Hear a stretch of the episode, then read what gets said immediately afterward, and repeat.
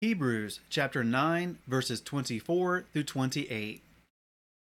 For Messiah has not entered into a set apart place made by hand, figures of the true, but into the heaven itself, now to appear in the presence of Elohim on our behalf.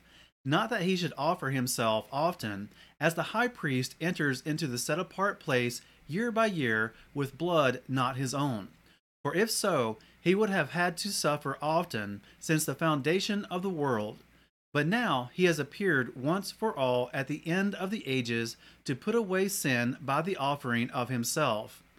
And as it awaits men to die once, and after this the judgment, so also the Messiah, having been offered once to bear the sins of many, shall appear a second time, apart from sin, to those waiting for him, unto deliverance.